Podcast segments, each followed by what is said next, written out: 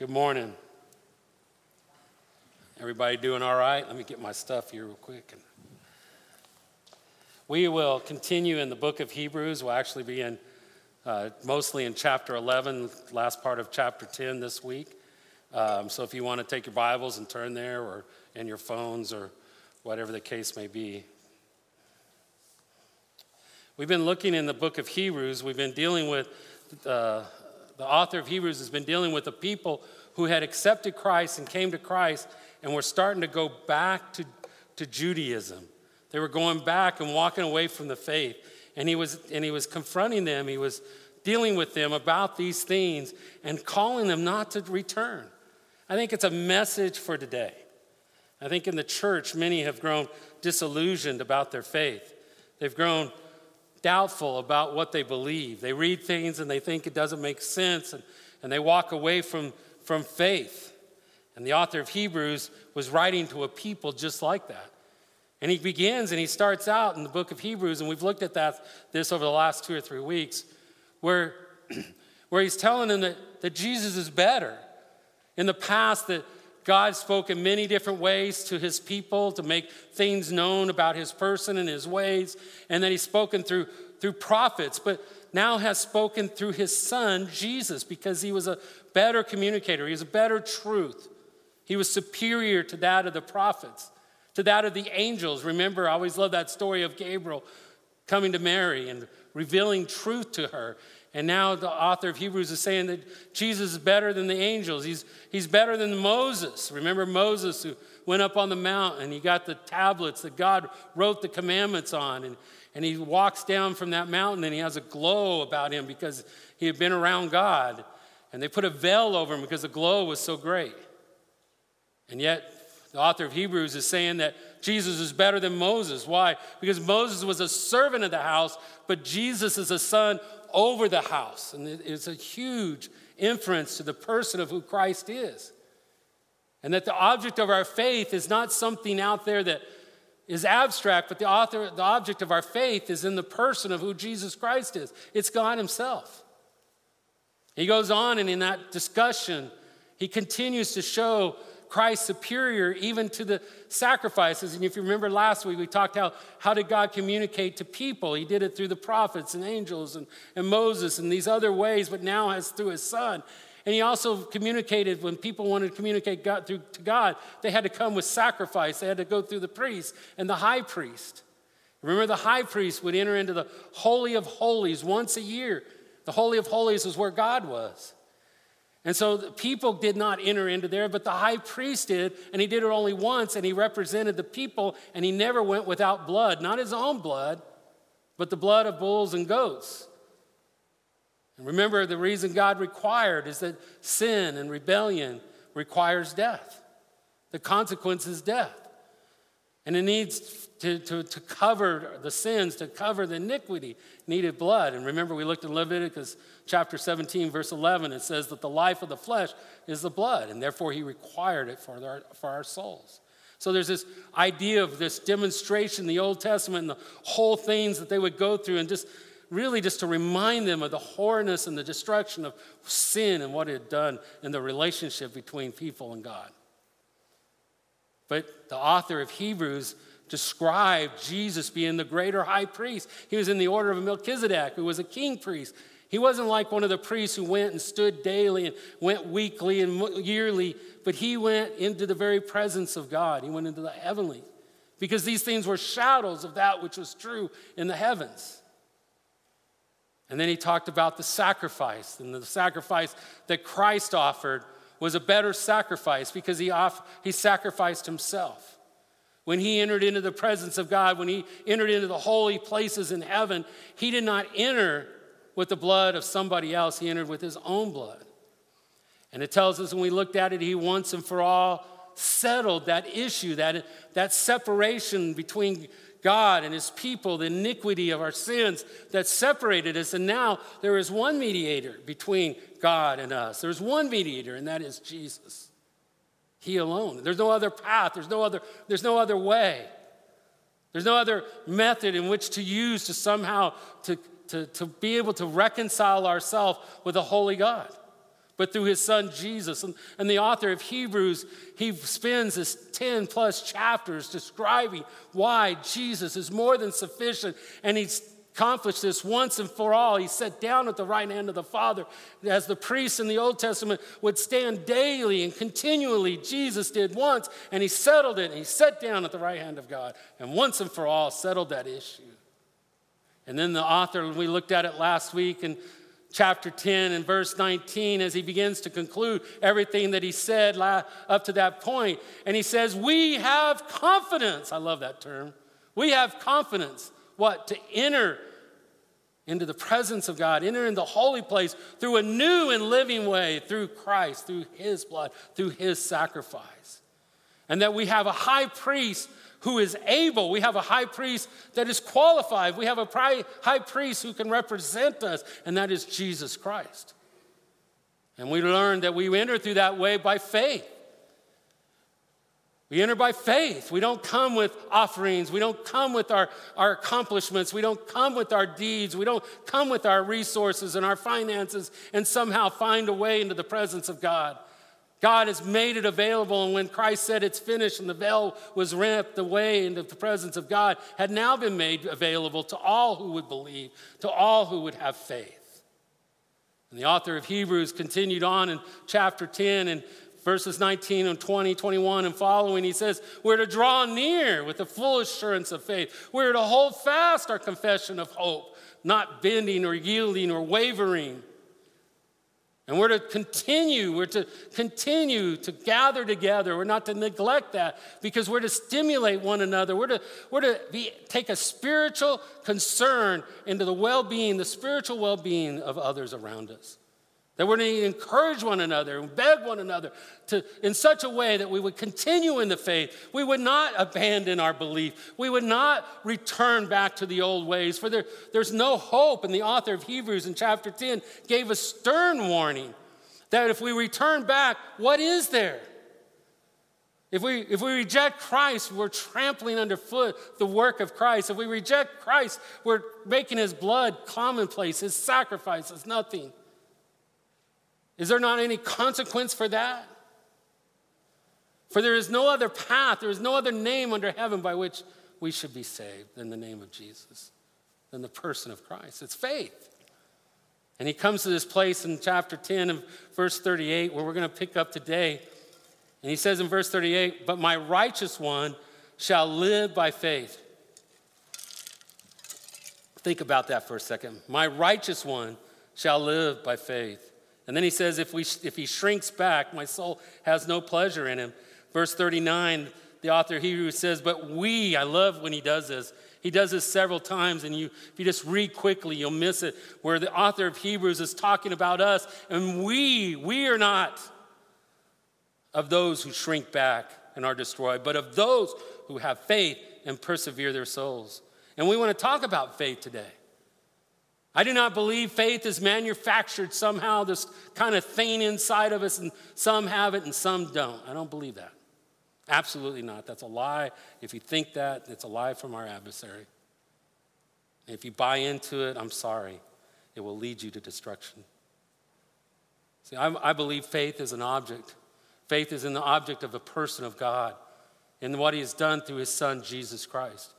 So when he says, My righteous one shall live by faith, this phrase, shall, the righteous shall live by faith, is used four times in Scripture.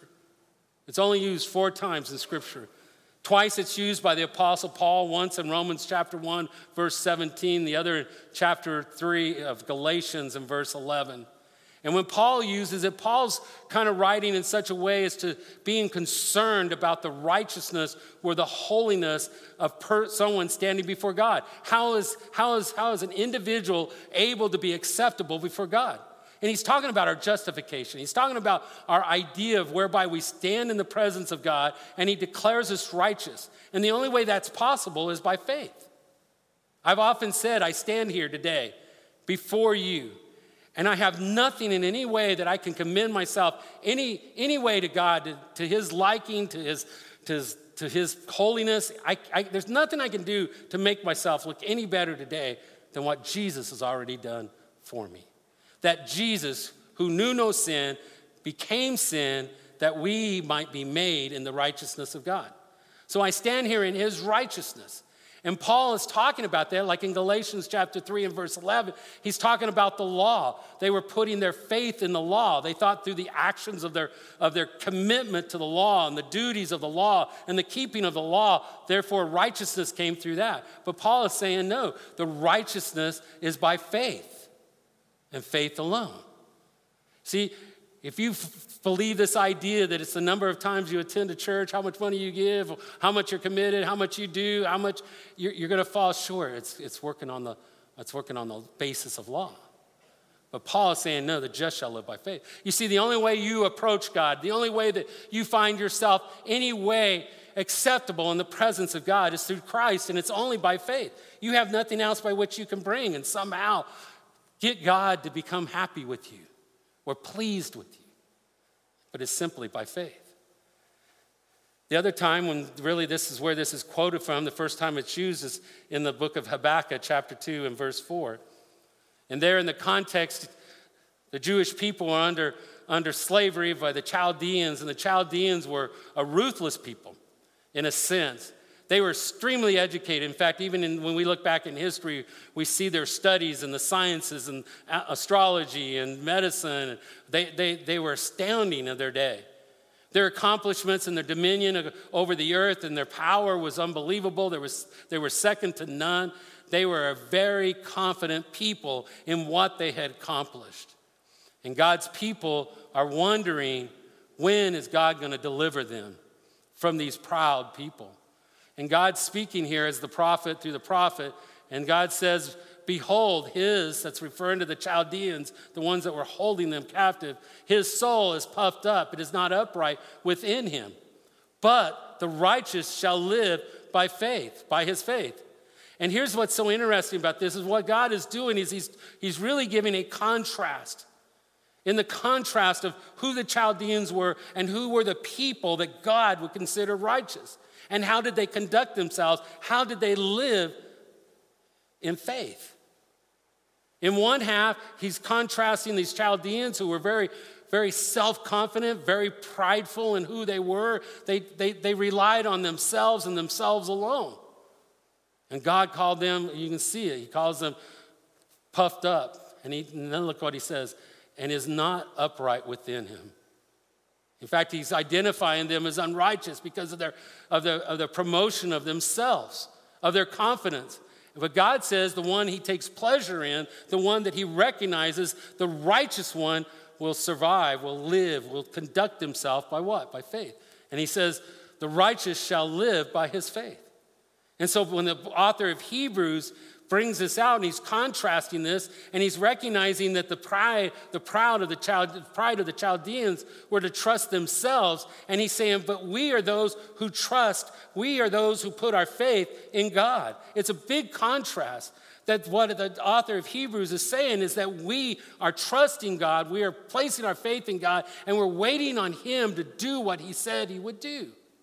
The object of their faith, and many times when people talk about faith, especially the faith of Christianity, they kind of think we put this astronomical, like, oh, yeah, there's this heaven out there, there's this glory, there's all of this. You know, I only know what is in the future by the one who said it. And my faith isn't in that, my faith is in the one who said it, that he will do what he said he would do. I am not in any way trying to this morning, in any way, conduct the idea that faith is just some mystical thing that rises up within us. A faith is a decision, it's an idea in which I decide and I'm going to trust God and I'm going to believe in Him. And to be honest with you, dear people of God, I think it's something that the church needs today. We're seeing people walking away from faith left and right. We live in a culture that, is, that has all been about ourselves. It's about taking ourselves up. When I was a kid, it was like you take yourself up by the bootstraps, you know? It was the picture of the Marlboro man riding his horse down over the side, and this was a proud, strong man. And it's this idea that we deserve these things, and we begin to take confidence in ourselves and our accomplishment, and we fall short in faith. When we begin to face our confidence on ourselves rather than the new and living way that is available through Christ. We begin to distract. And, but when faith is placed on God and God Himself, when our faith is on Him, it becomes the center around which all of our life revolves. And it's really the main thrust of what this author is saying here in the book of Hebrews. He sees the continuality of, of faith. It wasn't just that by faith I stand here righteous, but he saw it as a way of life, as a pattern of life. That to be a believer wasn't just to walk an aisle and make a decision, but to be a believer was somebody who lived it every day because life is faith. Faith is life. It's a recognition that in all that I do and all that I say, I give glory to the one who created me. I give glory to the one who died for me. I recognize him in all the steps of my paths because faith is a pattern, it's a way, it's a direction of my life. Because of the one whom I know, who, the one whom I place my faith in. And the idea of shrinking back, when he says in verse 39, or verse 38 and 39 about shrinking back, the idea of, of shrinking back from faith indicates unbelief. It indicates the trampling of Christ underneath. It indicates unrighteousness. Because the righteous live by faith. So the implication of that is to not live by faith is to indicate unrighteousness. It indicates that I don't take the path to the new and living way through Christ into the presence of God. I don't recognize the mediator between God and people. I don't recognize those things. I begin to go a different path. I begin to go my own way. And just as back in, with the Chaldeans when they were when they were when they were talking here in Habakkuk, just as they were puffed up and and they were not upright because of their own ways, their own process, God says He's looking for those who will live by faith. You don't approach God on your standards. You don't approach God on your own definitions. You don't approach God with your own requirements, your own criteria. You approach God by faith. Any, anything else that you bring before Him isn't going to be sufficient. It's going to deceive and it's going to destroy. And the author of Hebrews continues on in chapter 11, verse 1. He says, Now faith is the substance of things hoped for, the conviction of things not seen. That word there, where he says, now faith is the assurance. It literally has the idea of substance, it's the idea to, to stand under, to support.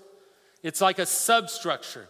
So, in the life of the believer, in the life of the Christian, faith is that substructure which we stand on. In other words, faith to a believer is like a foundation to a house. Around here in Texas, we know about bad foundations, don't we? And what happens? You start seeing the cracks, things start falling apart, you start having all kinds of issues with the house. And what the author of Hebrews is saying to us is that that foundation, that substructure which we stand on, is faith. And it's not just something mystical, it's a faith in God. He's already drawn that out for the previous 10 chapters, 10 and a half chapters. And he's shown us over and over again that Jesus is superior, that Jesus is able to once and for all settle these issues. And he becomes our foundation, he becomes the object of our faith, and we rest in him. And he says also not only the assurance of things hoped for, but the conviction of things not seen. The idea that word there, conviction, is a good translation. It's literally the idea of the inward certainty that God will do exactly what He said He would do. That faith is the basis of assurance, that faith is the basis of our conviction, of our confidence that we believe that God will do what He promised He will do, that it will become experience. When I was a younger guy, I had some friends that were really into rock climbing. So I thought, well, I'll just start trying to figure this out. Now, I'm not built like a rock climber, okay? I'm not one of these wiry guys that can just, you know, like hug the side of a rock. So I wasn't sure, but I was learning to rappel and, and jamon, all those things that you do to, to climb. And I was kind of getting into it. And these friends of mine had gone down to the Sandy Crystal Peaks. And in the Sandy Crystal Peaks, if you know the history, the, the, uh, the Spanish made the Indians hide their gold in the mountains, and, and there was all these artifacts and things that they found in those, in those caves and so forth. And the theory is there's still gold in those caves. Well, we're young, and you know we read all this stuff, so we decided about six, seven of us or so decided to go up there and we're going to explore these caves. And a couple of our friends, the guys that I was learning how to like rappel and do all these things with, they had been in those caves a lot And uh, so they told us about this one section they hadn't been in, and we had to go down through this little. I mean, like I didn't fit very well. They were all a lot smaller than I was, but I, I, I didn't fit. And I remember having to work down through there. Well, when you come out, you, you're hanging and you're kind of swinging over to get to the ledge because when you're coming out, there's nothing really right underneath you. And they told us that before we went down through. So you get on this little ledge, and then you kind of get down on this little platform, and it's about 15 feet from where you're standing on this platform to the little hole that we came out above us. We were young. You know, when you're young, you do a lot of things you wouldn't do when you get older, right? And so the idea was is that we were going to go from there. There was another little spot to go down through, and we were going to repel from there, and it was about 200 feet, 150 feet, something like that, to the bottom. It was like a big gymnasium, and from it there was all these caves that went out, and we were going to stay there. We are going to put all of our sleeping bags and stay in there overnight. Because there wasn't enough time in one day to get down there and explore and get back out. So we thought, oh, we'll just stay the night. So we were going to repel from there. Well, one of the guys that came down, and most of us were there except for one that was working the ropes above, and he gets down there and he starts looking and he goes, Nothing's right. I go, What do you mean? He goes, The, the, the spot where this, this has moved. Well, we're sitting on a, on a rock that they described as kind of this wedged at the top of this 150, 200 foot room, and there's about now six of us walking around on this thing. He's like, We really need to get off of this. So how do we get out? Well, we got to go back through that hall. And I'll never forget, I'm standing there, and the guy, one of the guys, he looks at me and he says, Greg, do you think you can get through that? And I'm like, is there another way out? He said, no. I said, well, I guess I'm going to have to figure out how to get through that. And obviously I did, or I wouldn't be standing here, right? But, but I never forget, I never forget, I had to get up there. And when you're standing on the ledge, this little ledge, you kind of had to do a little jump and to grab. And then when you grabbed, you just literally had to do a pull up and pull yourself up and start working your way up, right? Well, I was so timid because I was like, I was like, I was worried about falling and, and all that. So, so when I jumped, I didn't really do it with conviction, if you know what I mean. I didn't really do it like I was going to grab it and make it. And I remember I reached and I slipped and I fell. And the rope caught me just like it's supposed to. And I remember going, oh, it works. The rope does catch you. You don't believe that, you don't think that, but the rope catches you. So the next time, you know, I got, they got me up and I got up there and he's like, Are you sure you're gonna do it? Ah, I got this now. Because I was no longer afraid of the 15 feet below me. I was confident that it would catch me. And I remember jumping up and grabbing him, pulling, out, pulling myself all out of there. And one of the th- realities is from then on, I never doubted the rope. I would sit back when they, you know, to repel. I never was worried about it catching me because now I trusted the rope. And it's the same picture. It's the same picture about our faith. When we believe in God and we trust that what God means is good, when we trust that what God said He will do, when we begin to trust and believe and have faith in what God will do, it changes our perspective. It changes the way that we look at the world around us. It changes the way that we see things because our faith isn't in something we hope, just hope happens. And really, the word hope is a confident expectation. It isn't just that idea, but our faith is in what God is able to do.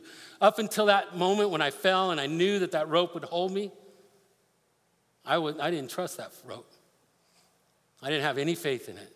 And I'll tell you, as I've lived my life and I've seen God over and over again answer my faith over and over, it gives me more and more confidence to continue to walk in faith. And that's what the author Hebrews is doing here when he's talking about faith and he's going into this chapter 11.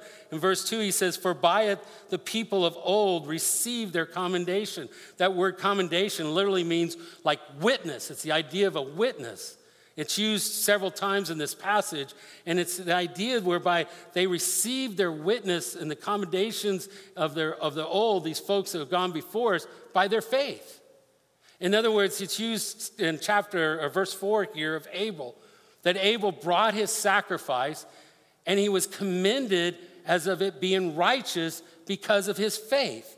In other words, the fact that he brought this good sacrifice was an ex- expression of his faith. And then it says in the very same verse that God witnessed or commended his faith as righteous. He commended him as righteousness. It also says that about Enoch. Enoch is my Bible hero. I've said that before. I always think if a man can walk with God for 300 years, he, he needs to be my hero. Because I'm just trying to do it for a few years compared to that, right? But he walked with God. But it says, but before he was taken up, before he was just taken out of this world, it says that he had this testimony. He, had, he was commended that he was pleasing to God. And then it says in the very next verse, verse 6, it says, For without faith, it's impossible to please God. In other words, you cannot please God without faith. You cannot come before God without faith. You must believe that He is, it goes on in verse 6, and that He is the rewarder of them that diligently seek Him. In other words, the picture is, is that if I'm going to be pleasing to God, it's going to take faith. And it's going to take faith in, in who God is, and it's going to take faith that He will do what He said He will do. Anything else comes up short. It doesn't talk about how many times you enter into a building to worship. It doesn't talk how many times you've read through the Bible. It doesn't talk about how many times you have given to the church. It doesn't talk about how many times you served in the church. It's talking about believing that He is and that He's a rewarder of them that diligently diligently seek Him. Because you can't approach Him without faith. You cannot. In fact, in this chapter, in chapter 11 and following, he talks about all of these great men of faith. And always in the past, we called it kind of the hall of faith. You know, it's kind of like kind of like when the author of Hebrews wrote this, he wasn't writing this like this is a museum. Oh, there's there's Moses and there's Noah. Man, these great men, look at them, they accomplished this. Oh wow, they they accomplished much. I can't. That isn't why the author of Hebrews is writing these things. He's writing these things to tell us that they demonstrated a pattern of faith, and we too as well that you are able to express the same faith as Noah when he was warned of God and he built the ark. Where Moses, who, who saw past the riches of Egypt, you too can have that same faith. And that's the intention of the author of Hebrews. In fact, when I was trying to think about this and I was trying to define a way to, I was trying to define faith, and I came up with one that I found from Warren Wiersbe. Warren Wiersbe said, True Bible faith is confident obedience to God's word in spite of circumstances and consequences.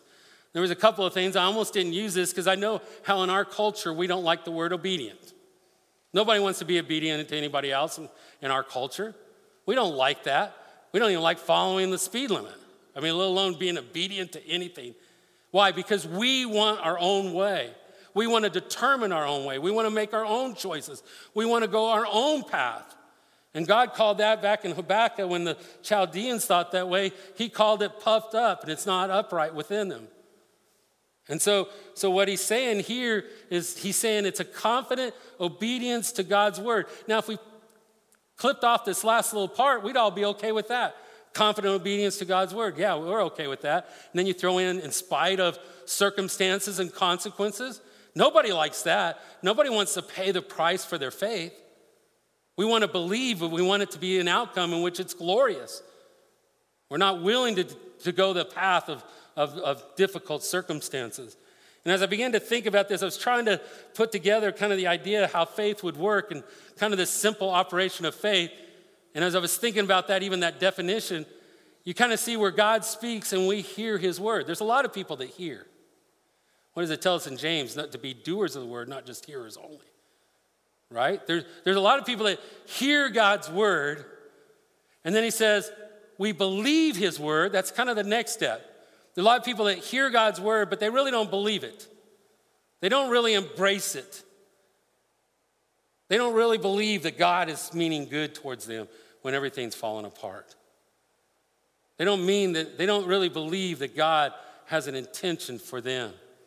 But some people will go a step further and they say, Oh, I believe God is good. I believe God intends these things, but then we never act on it. There's a lot of things that we believe that we've never acted on. There's a lot of things that we have faith in that we've never acted on.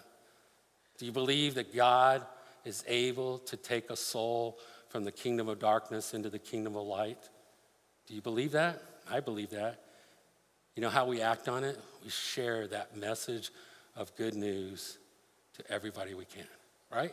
Those are things that we begin to look at. But it's very practical. It can go into so many different ways. And then we add on here, regardless of what the circumstances or consequences might be. There's consequences sometimes, and sometimes those circumstances are, may seem impossible. Sometimes they seem frightening, the consequences.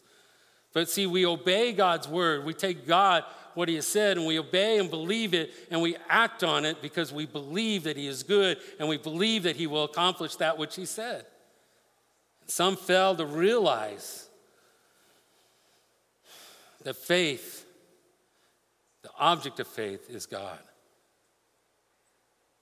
Faith is only as good as the object in which faith has been placed on. And we place our faith in God. Faith is our total response to God and His revealed word. In fact, in verse 3, he says, By faith, we understand that the universe was created by the Word of God so that what is seen was not made out of things that are visible. It literally changes our reality of understanding why things are the way they are. It changes our experience, our perspective. We begin to see how God is working. I, I have a dear friend, he's one of the most brilliant men. Many of you would know him. One of the most brilliant men. He loves, he loves science. He loves studying black holes. And I mean, he just, man, he always is telling me something amazing about our creation. I remember oh, he and I have talked hours upon hours, and we love every minute of it. But he'll tell me stuff about science, and he'll say this, and then he'll go, and I know the Bible says this, and it doesn't seem to match, right? Sometimes it doesn't seem to line up, and I love his faith because what he does is he goes, he goes, I know God is true. I know the Bible is true. I see these things. And he doesn't just throw the Bible away and follow the things that he sees, because by faith, he understands who God is. And he says, I know these things are true. I just haven't figured it out how they fit yet. So many times we throw things away thinking somehow we have greater knowledge than the Creator Instead of understanding and believing in who He is and understanding those things somehow fit, we just haven't figured it out yet.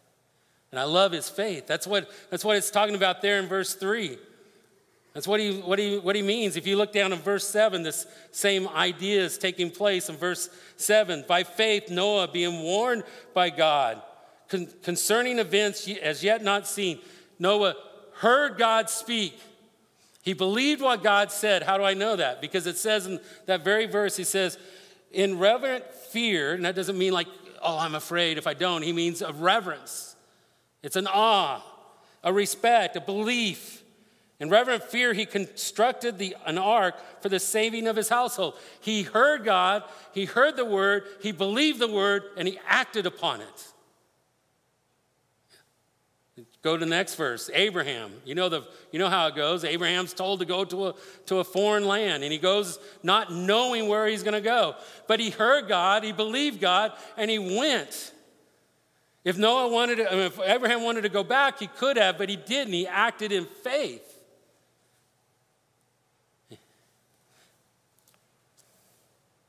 Verse 9, it says, By faith he went to live in a land of promise, as in a foreign land, living in tents with Isaac and Jacob, heirs with him of the same promise. For he was looking forward to, a, to the city that has foundations, whose designer and builder is God. See, when we talk about faith, it wasn't that he was hoping for a better waterfall. It wasn't hoping for a better pasture. He wasn't just hoping for a better water supply. He wasn't just hoping for those. He was looking past those and he was looking for the city that God built, that God designed.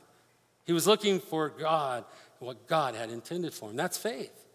In fact, if you go down verse 13, it says, All these died in faith, not having received the things promised but having seen them, greeted them from afar, and having acknowledged that they were strangers and exiles on earth, for people who speak thus make it clear they are seeking a homeland. If they had been thinking about the land from which they had gone out, they would have had opportunity to return. It's a picture whereby, hey, they're looking afar off. The people in the past who walked by faith weren't looking to us, they were looking past us to what God had promised.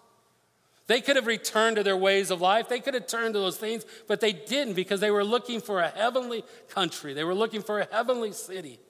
That's what he goes on and he, he says, if they, uh, if they, uh, verse 15, but as it is, they desired a better country that is a heavenly one.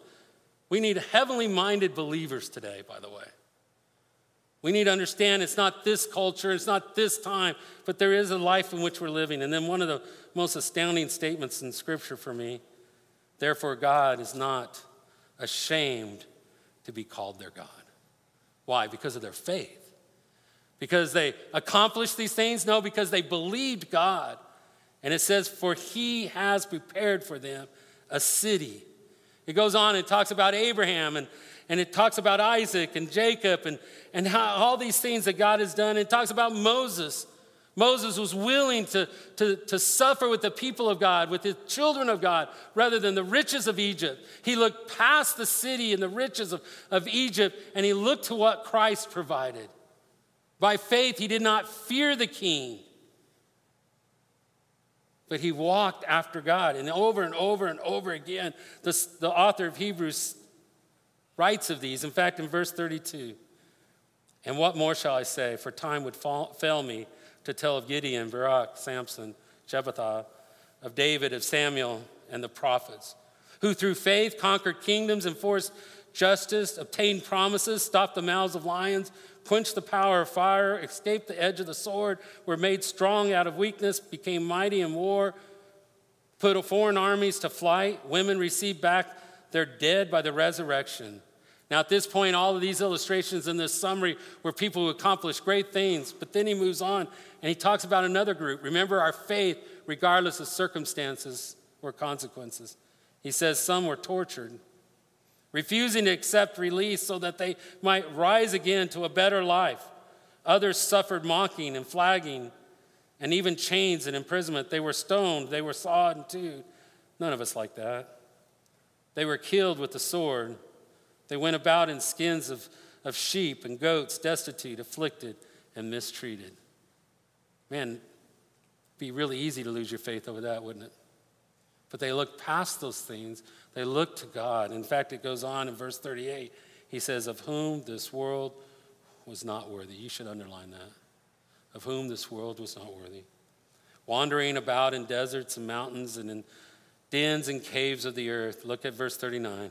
And all of these, through though commended through their faith, did not receive what was promised. In other words, they believed. They didn't receive what was promised yet, but they believed since God had provided something better. Now, look what he does right here. He provided something better for us.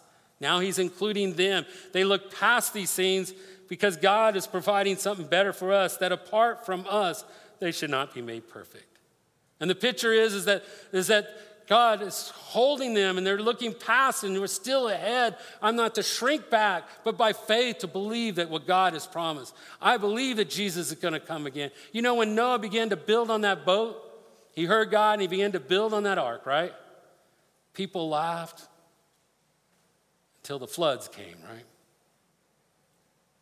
Or when Moses goes in, he's not afraid of the king and he says, Let the Hebrew people go. I'm sure they were laughing in the court until the plagues started coming. And there's some that's going to laugh at your faith. There's some that are going to disregard it. They're not going to see it as valuable because you're looking to God and you see Him as the object of your faith and you know that He will do what He said He would do. And you believe.